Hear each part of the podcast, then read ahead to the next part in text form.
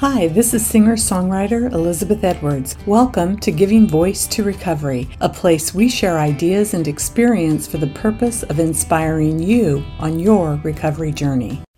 I am so glad you've joined me for this series of conversations with my dear friend Kristina Wandzilak. You may know Kristina from her book, The Lost Years, her work on TLC's groundbreaking show Addicted, or her television docuseries Codependent, which premiered on Lifetime and A&E. Kristina is credited with helping thousands of addicts and their families through her work as an international interventionist and now joins me in a series of conversations about life, recovery, and coffee. Welcome to Coffee with Kristina. Good morning. How you doing today? Good morning. I'm doing well, thank you. How about you? Doing really good. Just warming up with my red cup um, of coffee. um, so yeah, so recovery. Um, you know, a lot of people just associate. I mean, from the outside looking in, it makes a lot of sense.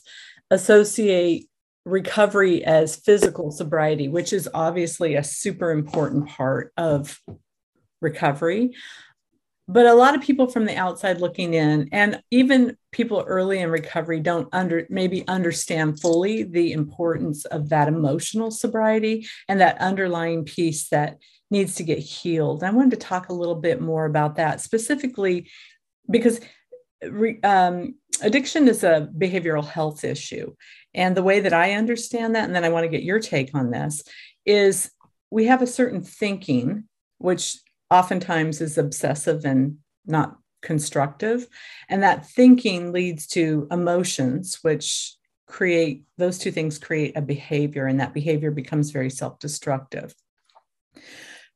In the rooms, you hear things like, nothing changes till something changes you have to act your way into right thinking. You can't think your way into right action. What is your take? What are what are your suggestions around how to start to shift that? And what are things that have worked for you and you've seen work for others? Mm-hmm. and do you agree with that premise? Well so of course. Yeah i agree with it I mean, there's a big difference between abstinence and, and recovery, mm-hmm. right? So abstinent being, you know, clear of mind and mood altering substances, of course, but you know, recovery is doing the internal work, you know, in and like you said, changing thought, which affects feeling, which affects behavior. Mm-hmm. And I think that's really the journey of long term recovery, mm-hmm. right? Like if, if recovery was just about alcohol or drugs or the behavior, the addictive behavior, right? Detox or treatment would only be, I don't know, seven days, right? You would yeah. just problem solved, right? Yeah. Move on with your life. Unfortunately, it doesn't work that way, right? I think that there's a temperament to to the addicted life, right? Or the addicted individual. And I think also, not, I don't think I know that addiction is propelled by shame and secrets and mm-hmm. trauma, untreated trauma. So the journey is healing the shame, the secrets, and the untreated trauma. So changing you know and i think also it's super super important to remember that you can have addiction active without substance Yes. Yeah. Yeah, there's there's right. names for that. Oh, absolutely. In fact, you, we see a lot of I've seen in throughout the years of my own personal recovery, eh, in myself and others, where you switch addictions, you switch the substance. Like I might go from being, you know, and, and you can justify that, say, well, you know, at least I'm not drinking, but I might be eating too much, or I might be, you know, definitely I can fall into that. So it's that same thing. Super, and it's super common, by the way. Yeah exactly five and 12 step groups people give up alcohol and turn to sugar and food you know for mm-hmm. comfort mm-hmm. or exercise or right obviously big one is sex and love and mm-hmm. work right? and work money gambling pornography i mean there's all sorts of obsessive compulsive behavior anything that gets that chemistry in your head to take care you know it's that outside thing giving you that rush of of is it dopamine i guess? Something like dopamine serotonin those feelings of that it's usually a dopamine rush is what i've heard.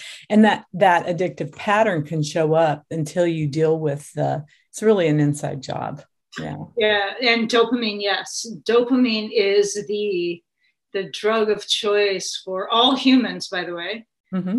how our species has survived is is seeking pleasure right? Pleasure and reward. Um or we wouldn't, you know, procreate or any of the other things. So humans wouldn't exist on the planet without dopamine. Exactly. You know, interest. There's a great book actually called Dopamine Nation. I forget mm-hmm. the author, but it's hugely popular right now, and it talks about dopamine and how you, you know, it starts as just out out the womb, right? Mm-hmm. From playing to touching to holding, you know, all of that releases dopamine, which is extraordinarily beautiful and euphoric.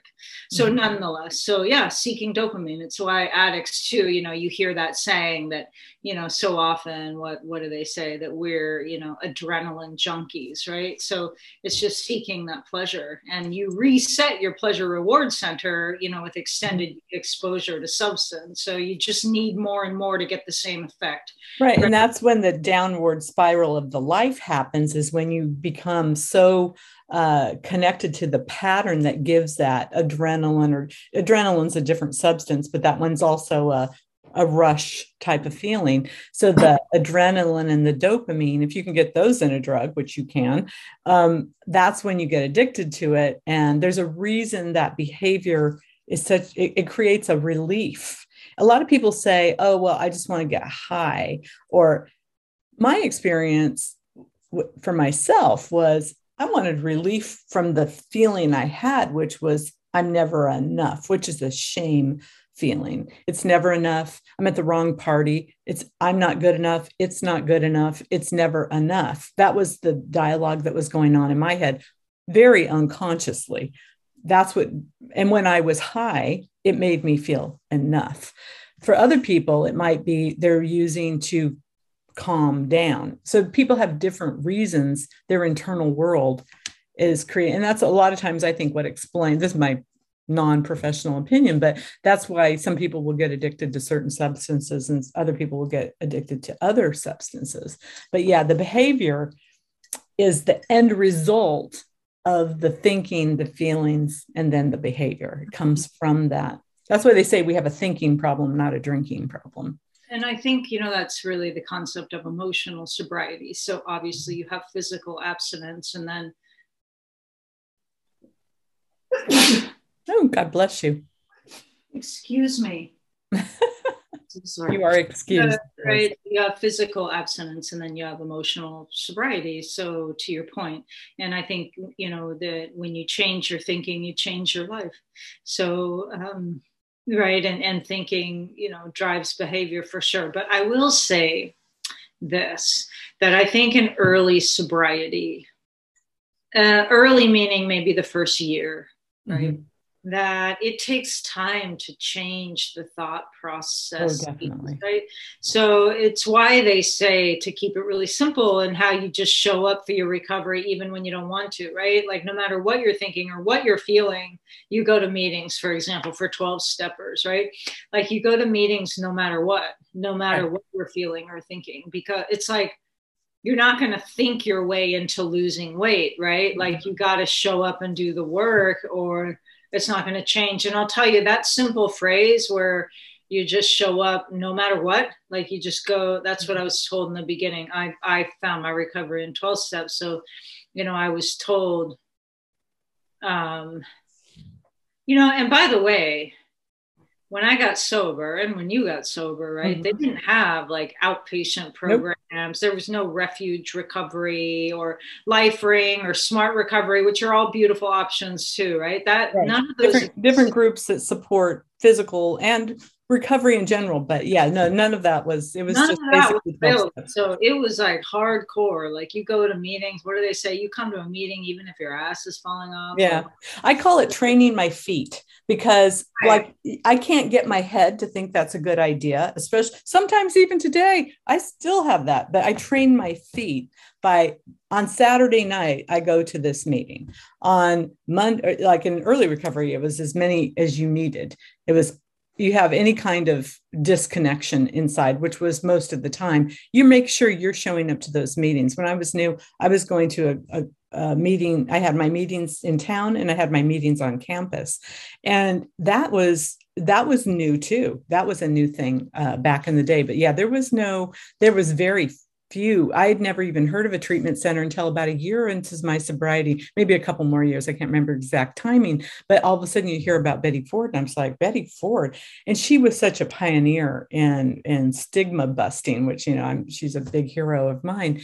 But yeah, there was no place to go. You went to you went to the rooms. I mean, you went to the 12 step rooms, and I still do, and I still believe that that's a great way to go if it you know there's other options too and there's lots of I believe anything that works for you. Anything I'm I'm all about what works for you. So find what works for you and do it. And but you have to do you have to take the action. And I think that's the important piece because you're not going to get the thinking right. You have to act your way into the right thinking. That's that's what I've seen. And that's and when you recognize the next because you probably will trip onto another um, um, obsessive compulsive type of behavior because that's kind of the nature of the beast. So what do you what do you say to people when they when you start to see that shift? What, what what's your take on that? When you see oh wow that, that's the new that's the new what do you say to yourself when that happens? And what do you say to uh like to when i see you... like my clients and stuff kind of switch addictions? Yeah. addictions, you know? Mm-hmm.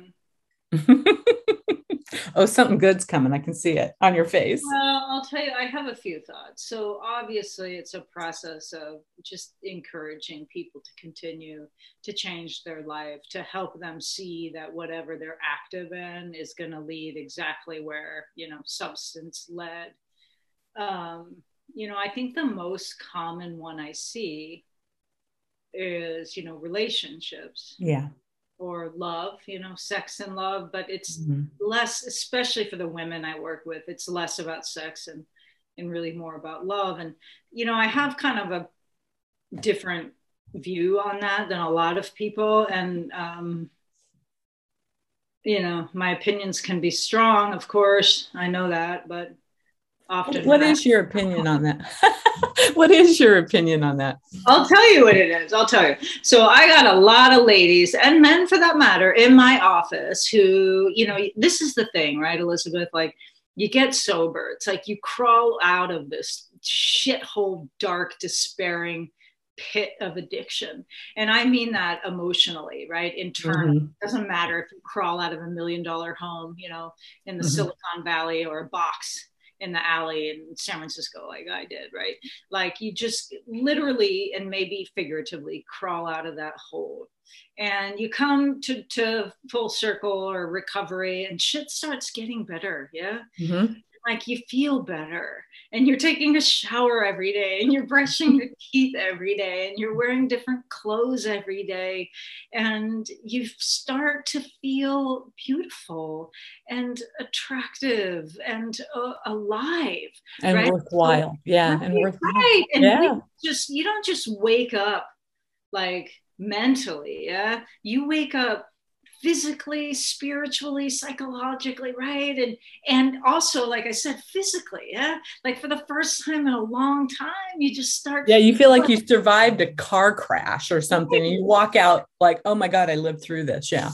Right and you start feeling yourself you know? Mm-hmm. Like dang like i'm doing all right. Got all my teeth i took a shower you know, and then suddenly the guy next to you, the cute boy next to you at the meeting's looking pretty hot. And then you start that chit chat and before you know it you're in over your head and in his bed right so this is the deal in like early recovery those types of relationships or connections are, are deeply shamed and mm-hmm. uh, you know there's that saying in the 12 step rooms of course no relationships for the first year and um, sponsors i don't know where they got this from to be frank with you get all on that too and no mm-hmm. relationships and know this and no big changes yeah, yeah if, so if, if, you're in a relationship they suggest staying in there and right. figuring it out and if right. yeah the whole thing these mm-hmm. are these you know the single people i work with that start just coming alive and they're feeling good and sexual mm-hmm. for the first time and attractive for the first time and so then they get in these relationships but those are so shamed in the 12 step rooms right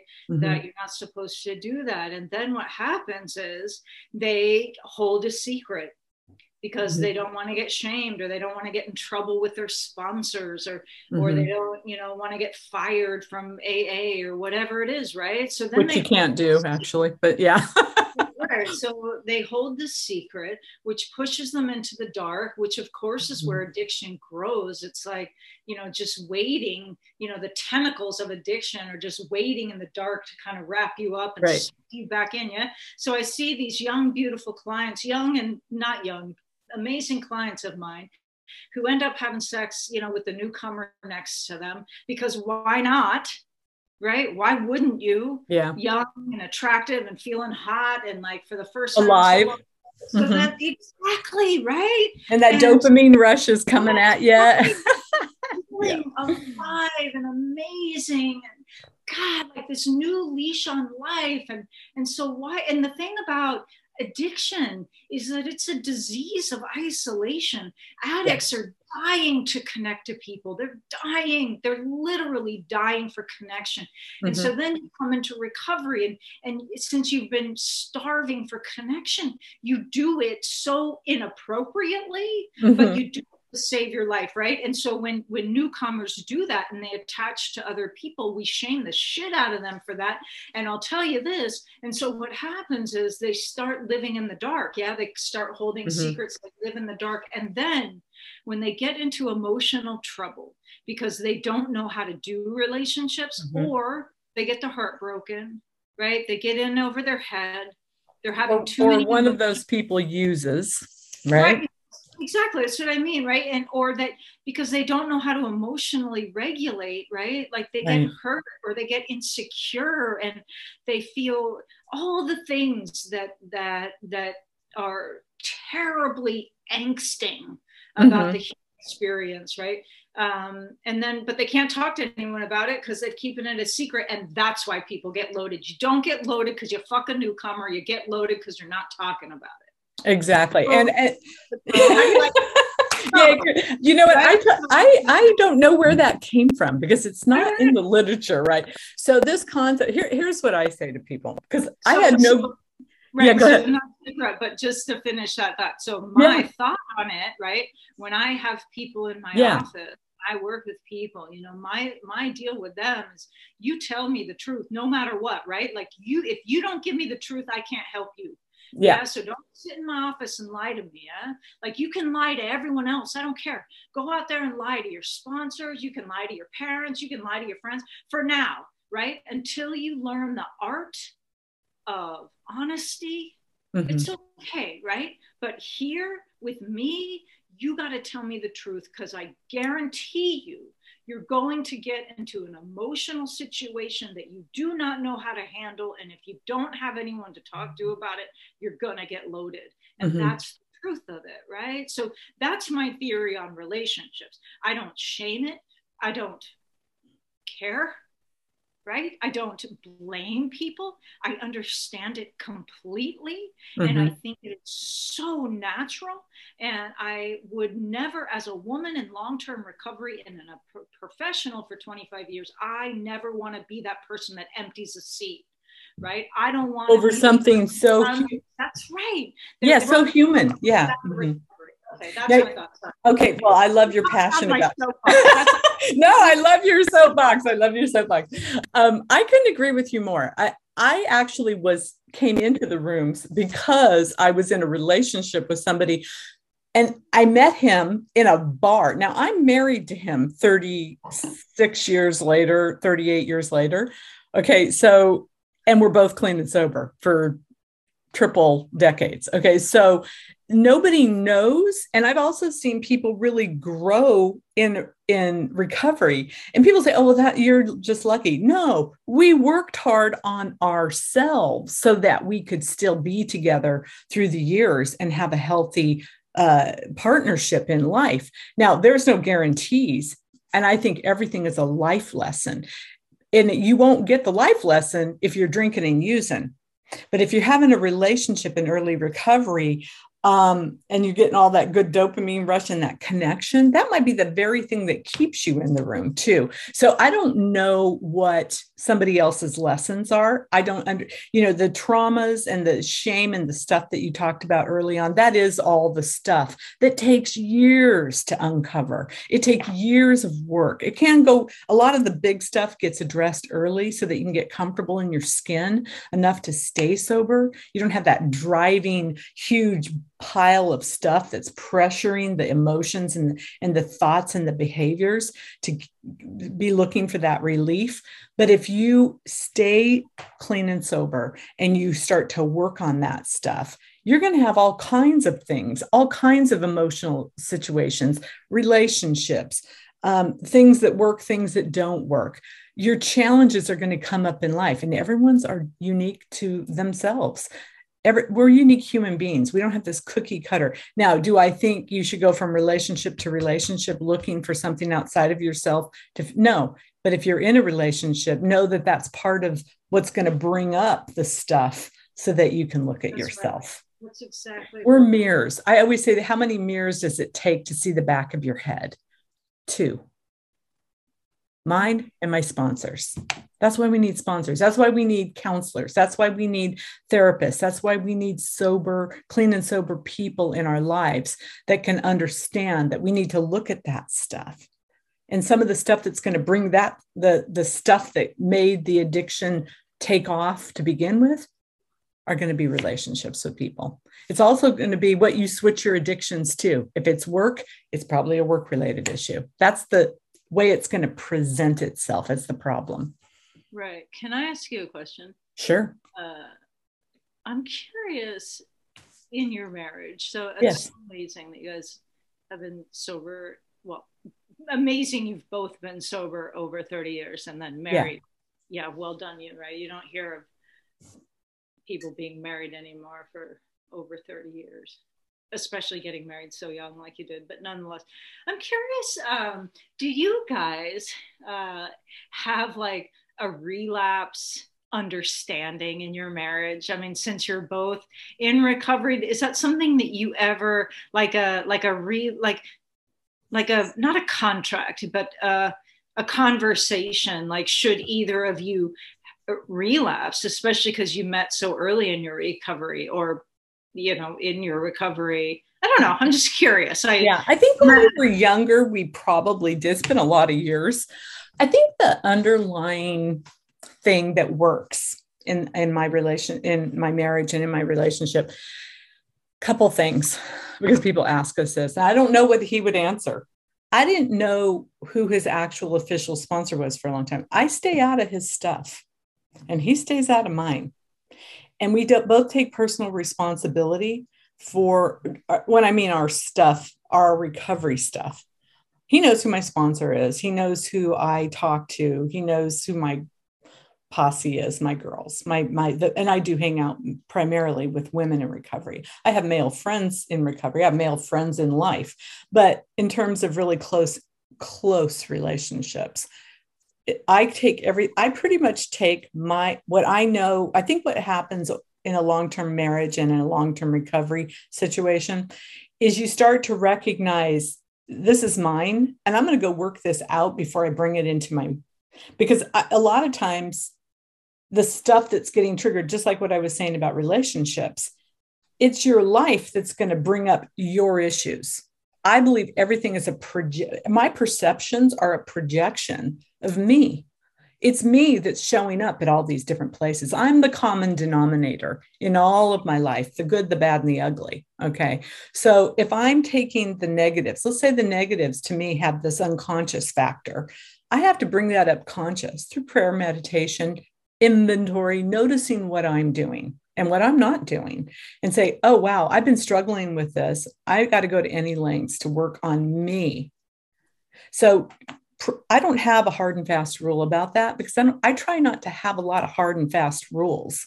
I have a few, and I think they're important. But I think what what I've learned through my own recovery is that I want to be intuitive in my responses, not hard and rigid in reaction. Mm-hmm. Okay. So if I if I have hard and fast rules about all every little thing, I'm a, that's a recipe for a lot of misery for me.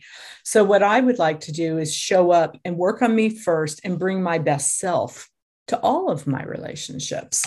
And the other thing is there's no perfect people on this planet. I think the thing people say, how do you stay so how do you stay how do you stay sober for a long time? Don't drink and don't die. Okay. How do you stay married for a long time? Work on yourself and bring your best self to all of your relationships.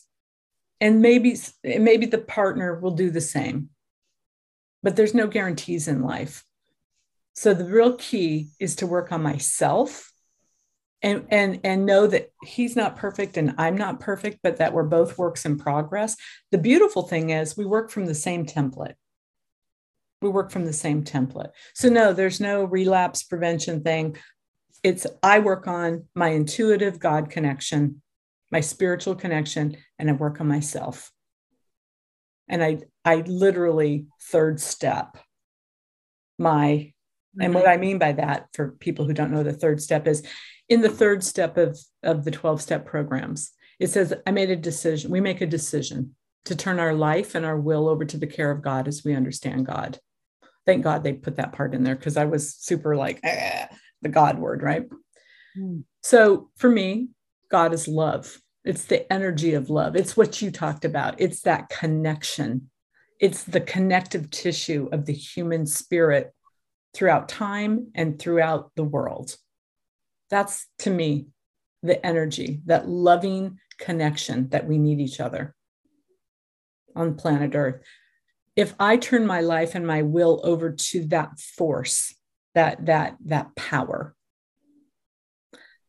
The only question i ever have to ask myself is is it the loving thing to do? Is it the loving thing to think? Is it the loving thing to say?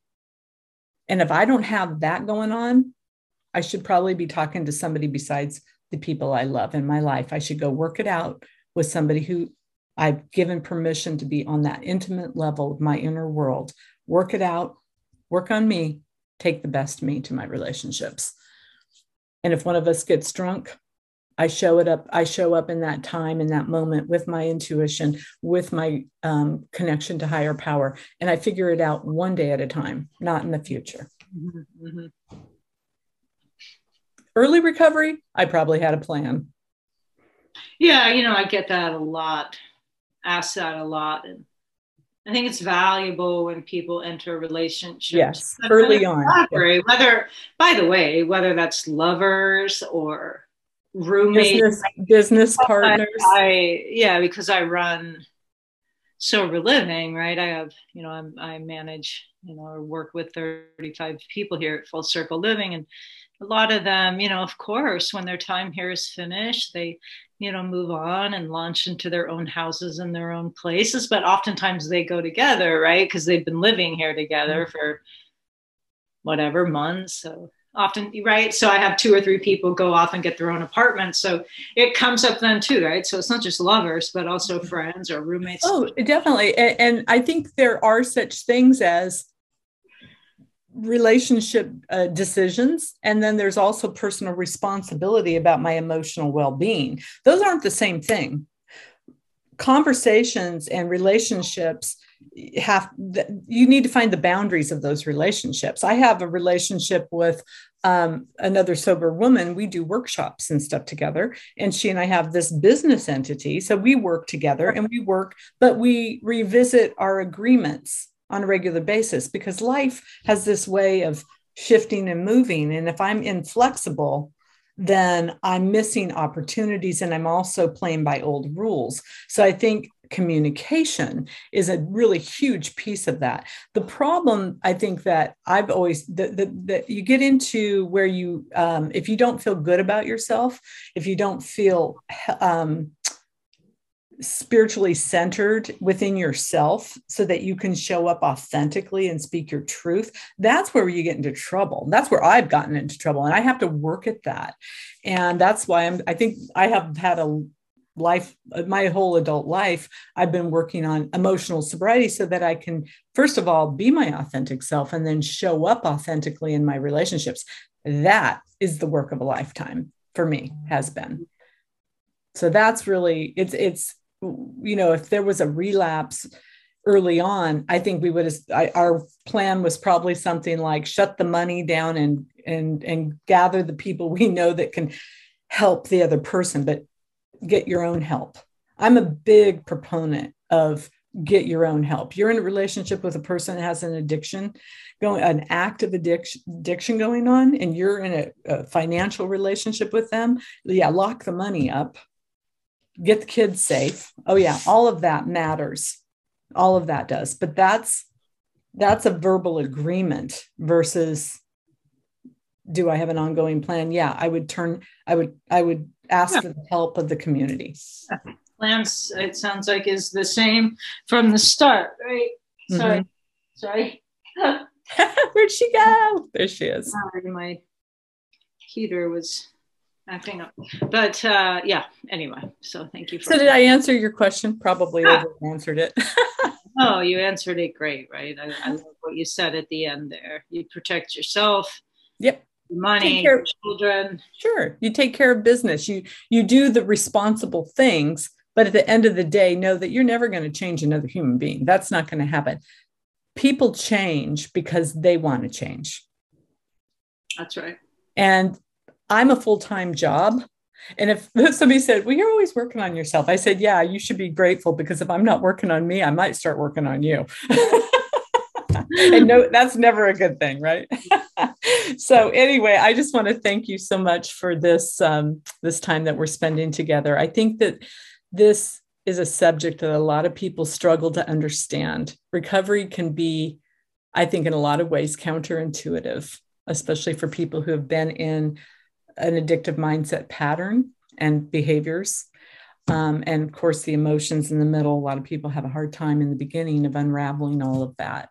But there are communities and there are resources that can help people. And I think you're a wonderful resource, Kristina. I love having these conversations with you. So thank you for this. Thank you. And I will see you next week. Take care.